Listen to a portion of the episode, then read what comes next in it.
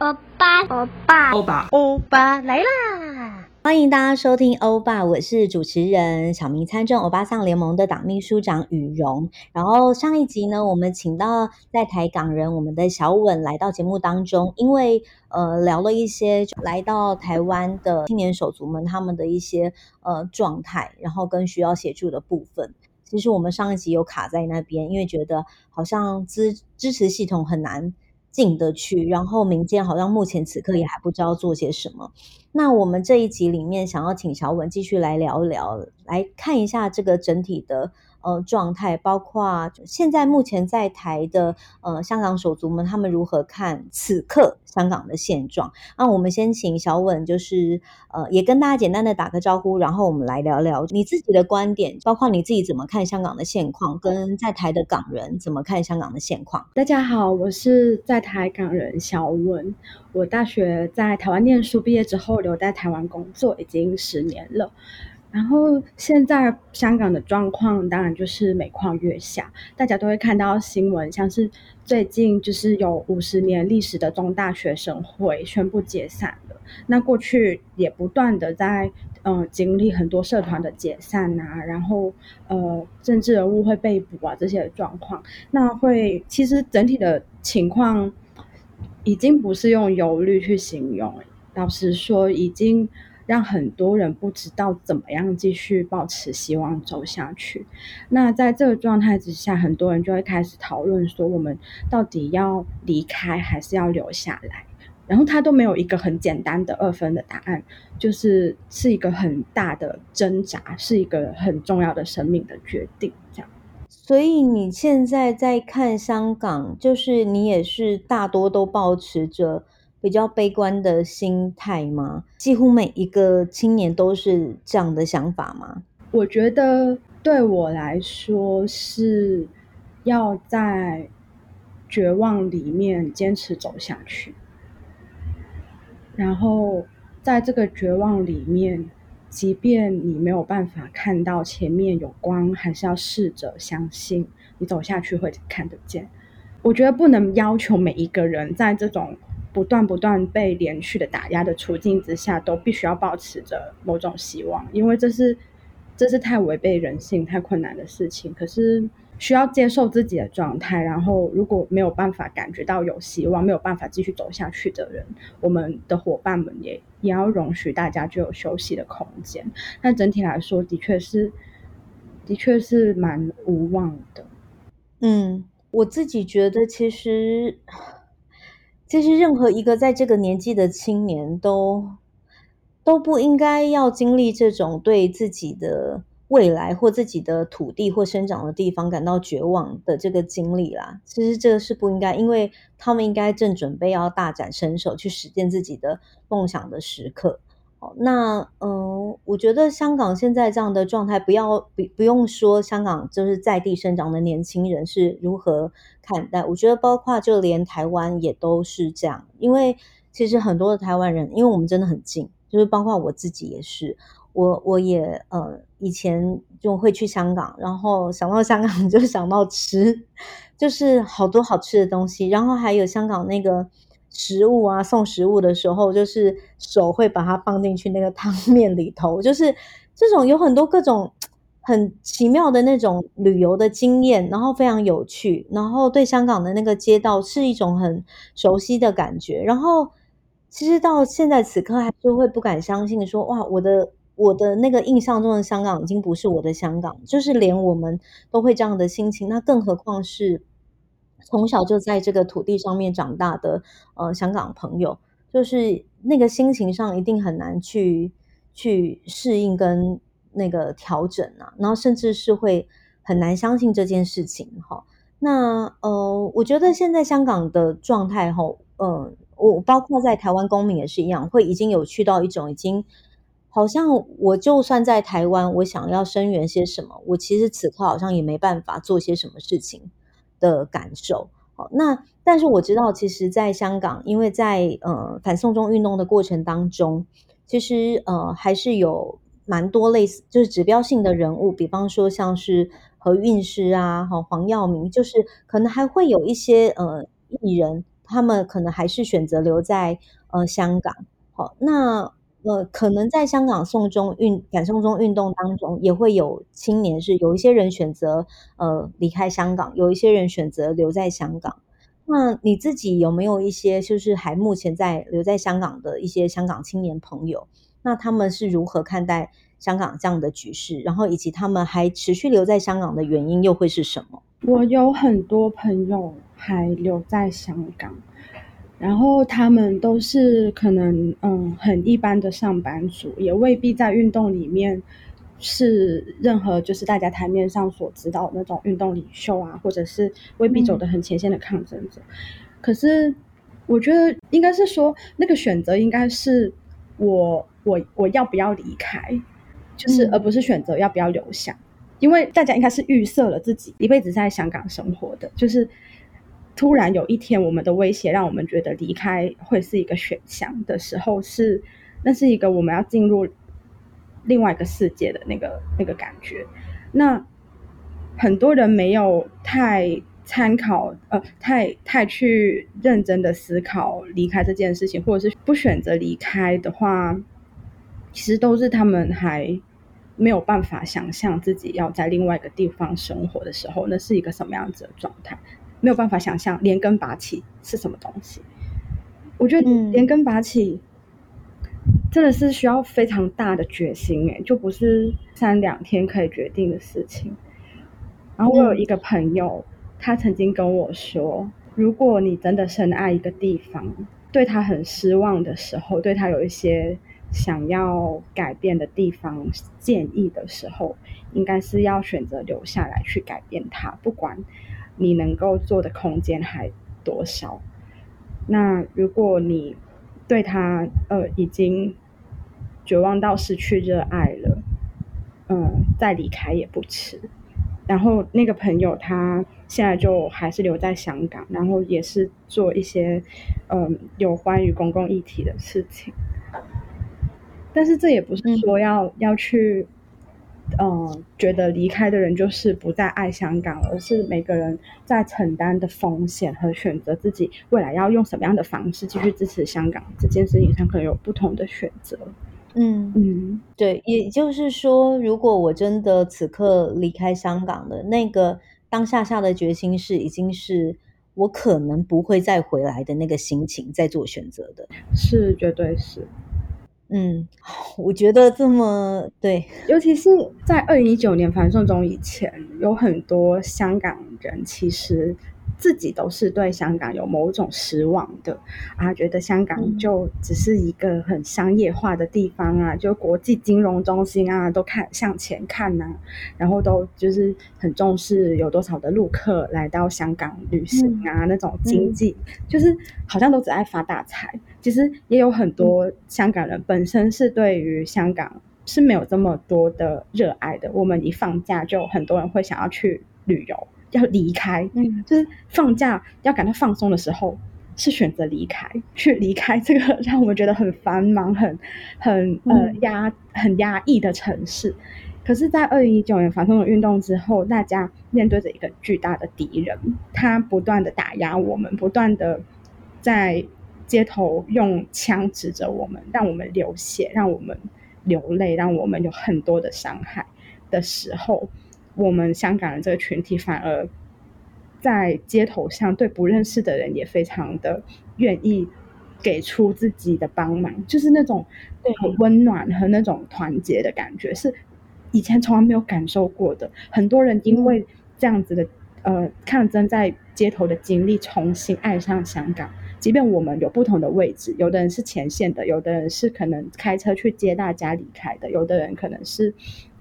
呃，提供一些物资支援，有的人可能是在呃 Telegram 的 channel 里面帮忙，呃，发送他们看到警察的方向在哪里，让呃前线的呃手足可以躲开的，就是不同的位置，互相的补位，不一定需要知道非常清楚的认识彼此是谁，可是那种互相支持的力量是让大家重新爱上。身边每一个我不认识的香港人和重新爱上这个土地的很重要的东西，很重要的经历。就是，可是现在我们好不容易经历了那一年的抗争，成为了一个就是生死与共的共同体，重新去认可自己的身份，认同自己的土地。嗯，我们却面临一个就是政权，就是无时无刻就是派人在你楼下跟踪，然后恐吓你的家人，然后出一些奇怪的法律要限制你出入境。然后会把我们的嗯、呃、议员或者是呃立委去 DQ 掉，就是去取消资格，就是任意的剥夺你的选举权和被选举权。对，就是我们必须要离开。很多人在没有选择之下必须要离开，有的人可能是为了小孩必须要离开，因为我们连小孩都会在，就是如果大家有看过一些新闻照片，就会知道那个有一些小孩可能在国小，他们就被。教一些爱国的教育，可能是要教解放军是如何的会保护人民啊，等等的那种很奇怪的教育。就是一个家长可能也没有办法接受自己的小孩在接受香港的这种爱国的教育之下，他们只能选择离开。就是我们从热、嗯、热爱香港，突然又要变成我们要跟我们所爱的地方去激烈的分离，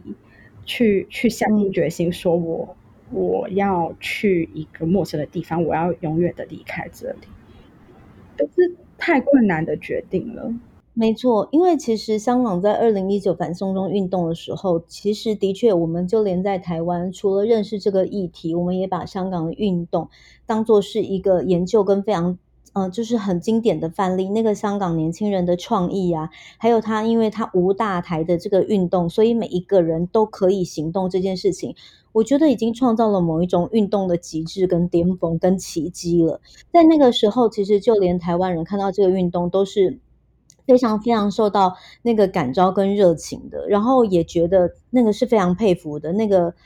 那个那个机动性，还有那个智慧，那个运动的那个智慧跟弹性，都会非常非常的大。然后，所以也也整个会让整个年轻人就是关注，就是那个政治跟所谓的主权议题。我我认为，我甚至认为，在二零二零年的这个大选上面，我们之所以可以主权获得某一个部分的成功，我认为就是香港的青年在这个部分真的为我们展示了。是非常重要的这个民主价值啊！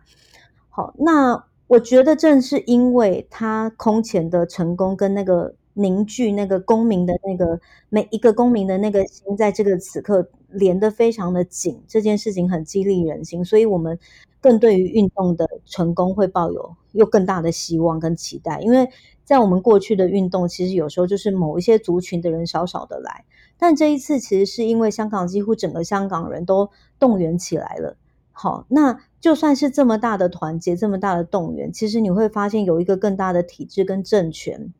它还是运用了各种的方式，然后再加上可能疫情的关系，所以整个运动到后面的时候，其实到萎缩，跟其实所有运动者已经处在无能为力，跟跟就是。一次一次的打压，跟一次一次面临失望的时候，那个人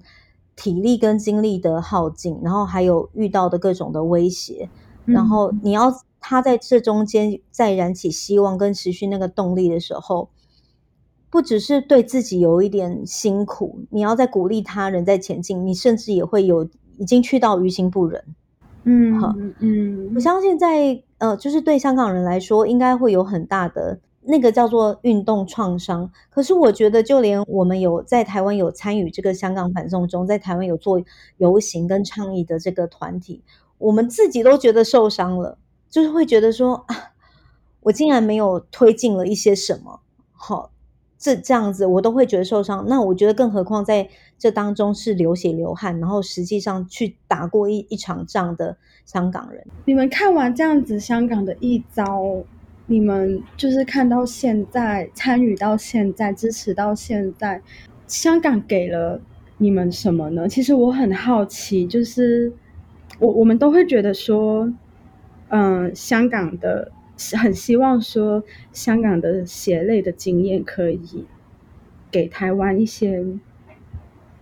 警惕，或者是希望让台湾人更能够珍惜自己拥有的东西和。站出来去对抗。但是，但是这是这是真的有发生的吗？我不太确定。对台湾人来说，你们有没有收获到些什么？当然，真的有发生。我觉得，包括在二零二零总统选举的时候，那个政治版图的改变，因为其实台湾在二零一八年的时候是做市议员跟市长的选举。好，然后在那个选举的时候的蓝绿的版图，其实还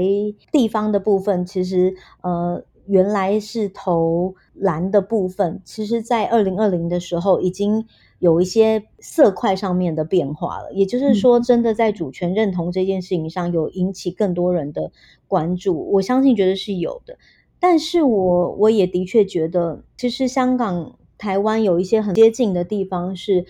呃，的确还是会有一些比较亲中的派系的政党会觉得说，哎，那本来就不应该抗争，抗争就是不应该发生的。嗯嗯，或者是那个抗争就是你要去表达意见，但不用暴力，哦，这样。但是他很难去理解，就是我们这一代的年轻人，或者是比我更年轻的二三十岁年轻人，就会知道，人民之所以会抗争，那是因为。哦，我有我有一个争取的必要，那是我唯一的手段。好，那所以我们此刻台湾现在拥有的民主，其实是我们更早一辈的民主的前辈，就是也是用他们的血泪去去抗争来的。好，所以其实我觉得会有会以原本就会去理解这件事情脉络的人，我觉得就会更清楚知道我要守着，好好的守着这个东西。但是从来没有没有过。运动或本来就是在这个位置上，他是一个呃既得利益者，或者是他本来就拥有权利跟资源的人，他就没有这个需求，也没有这个需要啊。嗯嗯嗯，对。但对年轻族群这一块的影响，我觉得其实一定是非常大的啦。嗯，对，嗯，嗯，对我来说，我更不希望一定得要有一群人的牺牲才能够换回我们的的觉醒。我更希望是。原来在这个土地，就是香港的这群年轻人，他本来就应该要拥有这样的自由跟民主啊，他本来就不应该失去的，因为那些都是你们本来就有的东西，怎么可以退步？怎么可以失守啊？香港的处境就是一直都在一个很尴尬的状态嘛，就是不完全拥有自己独立自主的。主权不曾能够自己完全控制自己所有的事情，我们不是有完整的民主和自由，所以一直都在中国的阴影的笼罩底下。其实只是大家以前没有发现，然后现在发现了，然后原来原来被剥夺是一瞬间的事情，只要他们有很强的意志，一瞬间啪，然后全部都都垮了，可以是非常迅速。在国际之间，其实的确就是。香港的确就是属于呃中国的，它的确不是一个国家，所以它那个国际的地位上面又跟台湾会有一点不一样，因为台湾还会有一些模糊的空间可以去争取一些国际的认同，所以其实，在国际来说，香港在这个部分的抗争，它会变得是更接近是呃所谓的国家的内务。嗯，好，所以其实我觉得真正抗争困难的点是在这，但嗯，我觉得也蛮有趣的，是因为其实香港也从来运动上没有没有走独立这一条路线，只是希望它可以保留它那个自治的文化跟政治，好跟经济，希望它可以是至少在实质上是独立运作的，是有别于现在的整个中国的。但此刻现在看起来，就连在这个部分都没有办法。嗯，守住啊！哎，讲起来，我们两个人怎么会开始聊起政治？没关系，可以回到你想要的主题。我其实，在想，就算是小婉也是一样，就是我们现在就是在台湾生活的，呃，台湾人或在台湾生活的，呃，香港人。我们现在在这边，那其实对于另外那一案，就是包括在香港这边的事情，其实此刻能够做的事情很少，好像似乎也只能说声援。或关注，或关心，或观察，那看起来好像是只能这样，但是真的只能这样吗？有没有可能，我们真的还可以透过一些，嗯，比方说联合国或国际上的什么样的组织，比较独立的组织，我们持续可以协助到香港的是什么呢？比方说，已经透过民主选制选上的民意代表，就是难道这一些他们被取消资格，甚至是因为呃政治的关系而被送进去监狱里面，这些人他们后续会怎么样？我们有没有办法发起什么样人道的的关怀或者是运动可以持续做些什么事情？这个好难哦，老实说，大家都还想不太到一些有效的方法是怎么样做。甚至过去我们可能、嗯、呃在香港运动里面做的国际线的游说，会希望各个国家呃对于中国做出制裁的政策，然后做出制裁就是希望可以嗯、呃、对起到一个牵制的作用，去恐吓中国说，如果你再继续在人权上面压迫香港的话，那呃一些重要的国家就可能不会跟你有贸易来往喽。对啊，经济啊，很，对，但是这个这一招就是尤其在呃。川普下台，然后拜登上台之后，整个国就是大家各个各国用的那些 sanction 的措施，好像都开始陆陆续续的出来。所以在下一步，到底我们要怎么样在国际上去对中国施压，其实就就会是未来海外运动的一个挑战。那目前还没有想到非常有效的方法。像是其中一个点，我觉得大家以前习近平上台之前的中国，在那个时候还会受联合国的牵制，所以那个时候还是可以透过像联合国这样的机制去，呃，我们去写一些正式的报告，去控诉中国的人权的问题没有做好。但是因为现在中国本身在联合国里面影响力很大，所以等于是。我们对于联合国的机制也相相对来说没有办法抱持的太大的希望的时候，好像就要靠我们，呃，在做海外运动的香港的年轻朋友们去用游说的方式，不是直接对联合国，呃，可能不能放弃联合国这条线，嗯、但是也不仅只是直接对联合国了，而是可能也会对各个国家的呃元首或者是立法机关、行政部门，还有呃总统特首等等的。去做更多的游说，然后希望在未来，老实说是各国联合做起一个，嗯，串起来去做怎么样围堵中国的一些政策。它甚至是不只是经济上的，也许是呃军事上的结盟、外交上的结盟。但听起来，其实这一些的游说的力道。它其实会相对的比较弱，对不对？嗯，很难。我现在突然在想说，我好想任性的讲，算了算了啦，你们不要，你先把自己照顾好再说啦。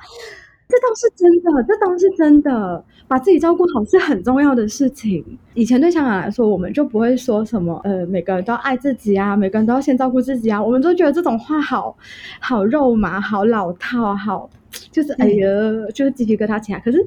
可是很有趣的，现在就是你问一些不管是在不同运动的位置的，以前不会讲这种所谓肉麻话的人，都真的觉得说，每一个人能够把自己身心安顿好。你能够把自己照顾好，对，然后同时关照到你身边你所爱的那一一一小群人，其实这样就很重要了。你有办法在想哭的时候哭，有办法在想笑的时候笑，有办法在节日的时候，你真的有三两个朋友聚在一起，这种平安大家是很重视的。从来没有感觉这种真实的平安是是这么重要的事情。嗯，真的，而且我觉得这件事情跟他的。经济资源多寡是没有关联的哦，就是那个，对对，打从心里面对同意自己可以快乐这件事情，跟开心这件事情，安在这件事情，真的跟经济无关。好，我觉得是这个调试。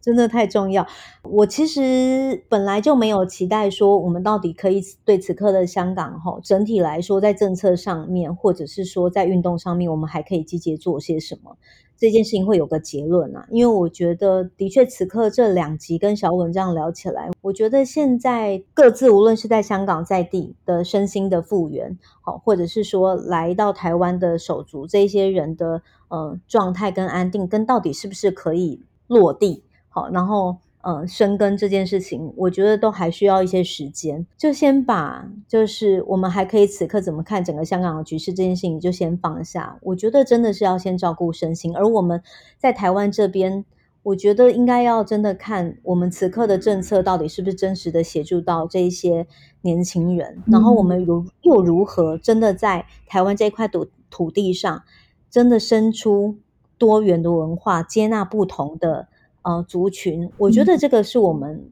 在台湾现在这一块可以努力的。嗯嗯，我们应该要做多一点啦。我觉得台湾还是有很多可以施力的地方诶、欸，就是台湾本身的位置。就是所处的在这个地缘政治的位置，其实真的很特别。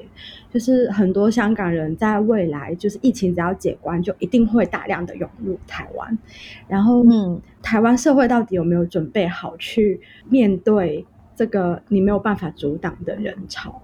他因为香港人口也不是很多，嗯、当讲到这件事情的时候，大家好像担心说，好像会几百万人涌过来，其实也不太不太可能，因为香港的人口本来就只有几百万而已。但是你一定会感觉到很多香港的可能，比如说茶餐厅会一个一个冒出来，就是一些香港的新移民会不断的过来的时候，对，我们到底要怎么准备好整个台湾社会可以跟这些人一起共处，然后我们可以一起好好的生活在这个土地上？我觉得是我们可以一起来努力的，而且我觉得政府有很多可以。做的地方，对，会很期待那样很多元的那个社会就在这边开始这样，嗯，但是前提还是要确定我们台湾可以一直拥有自己的主权。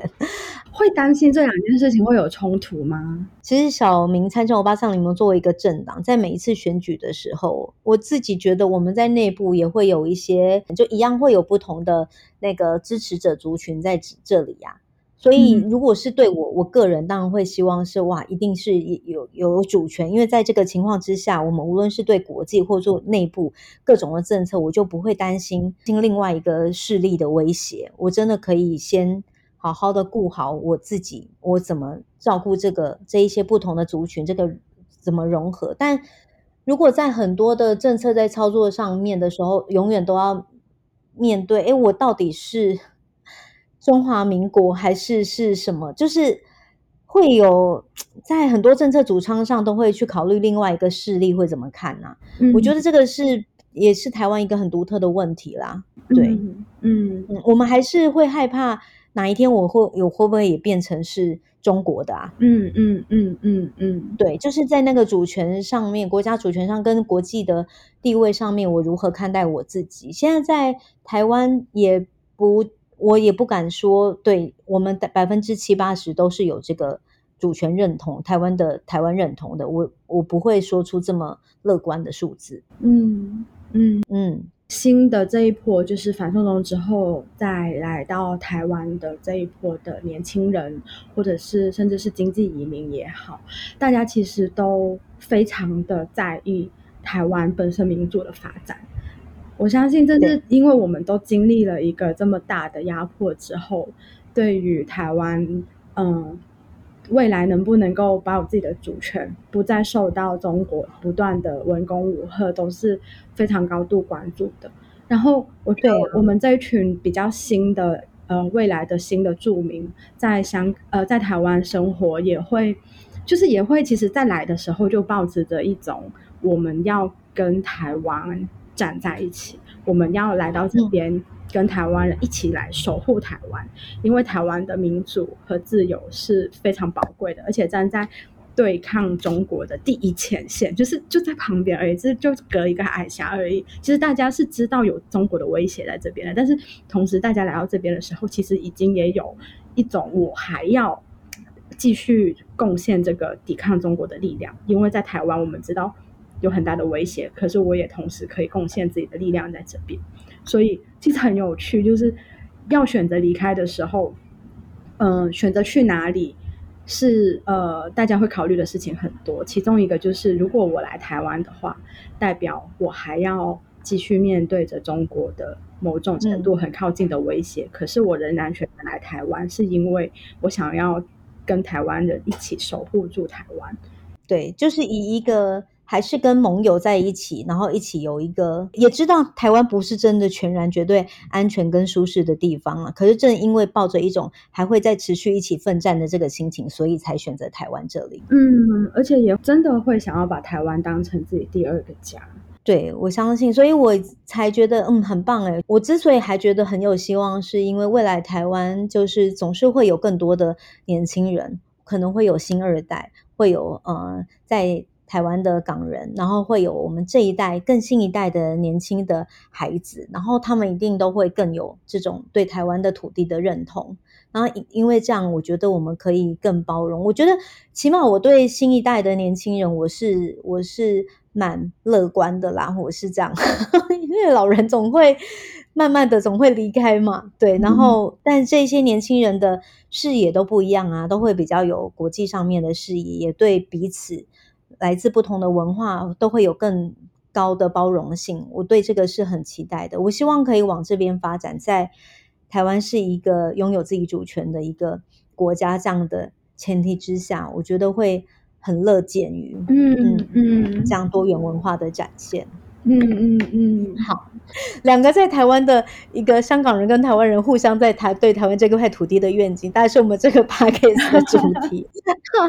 好，那不管怎么说，很开心，就是呃这两次跟你聊天，我觉得这个梦想不应该是我们。个人的想望而已啦，我很希望可以实践。我们希望未来可以透过个人慢慢组织成团体，然后再变成一个有声量、有系统的那个组合跟群体。希望未来都可以在各个大大小小的场合上可以继续合作，然后让彼此代表的这个族群的身影都可以被看见，然后更被重视。这样，嗯。谢谢雨荣邀请我来分享这么多，也谢谢小文。那小文最后要说些什么来总结一下吗？对于未来台湾，你自己或者是台湾或香港人，嗯，你有什么话想说吗？我觉得我在台湾生活了十年，真的非常喜欢台湾这个地方，也很。坚定的要选择台湾，就是作为我以后生活的家，所以很希望可以跟每一个台湾人一起把这边真的好好的守住。然后也觉得台湾以前就是花了很多很多年的时间，才走出了一个很长的黑暗的威权的时期。这样的经历，其实我不断在看以前的历史的时候都。鼓舞着我们，不要这么快的放弃，就是不要觉得两三年的嗯失望，或者是暂时没有得到一些成果，就嗯好像什么事情都不能做了。我相信。这是未来十年、二十年、三十年、五十年，甚至也许不是一代的民主的争取的路，也很希望我们在台湾这边可以一起努力去，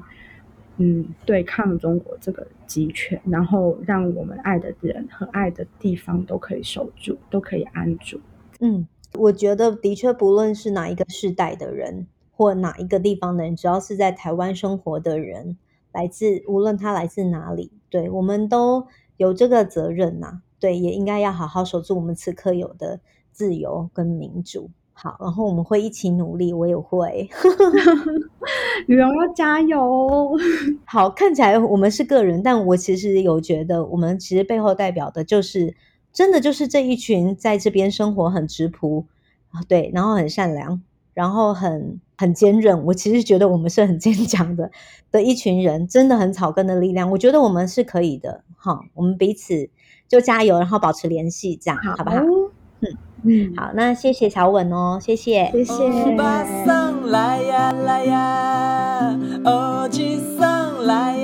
喜欢今天的内容吗？还有什么想问或超想知道的事情？欢迎上脸书欧巴桑联盟，欧巴来了这集的分享留言给我们。还有更多关于这集内容的好康资讯，不只能听得到，我们也会大放松在节目资讯中哦。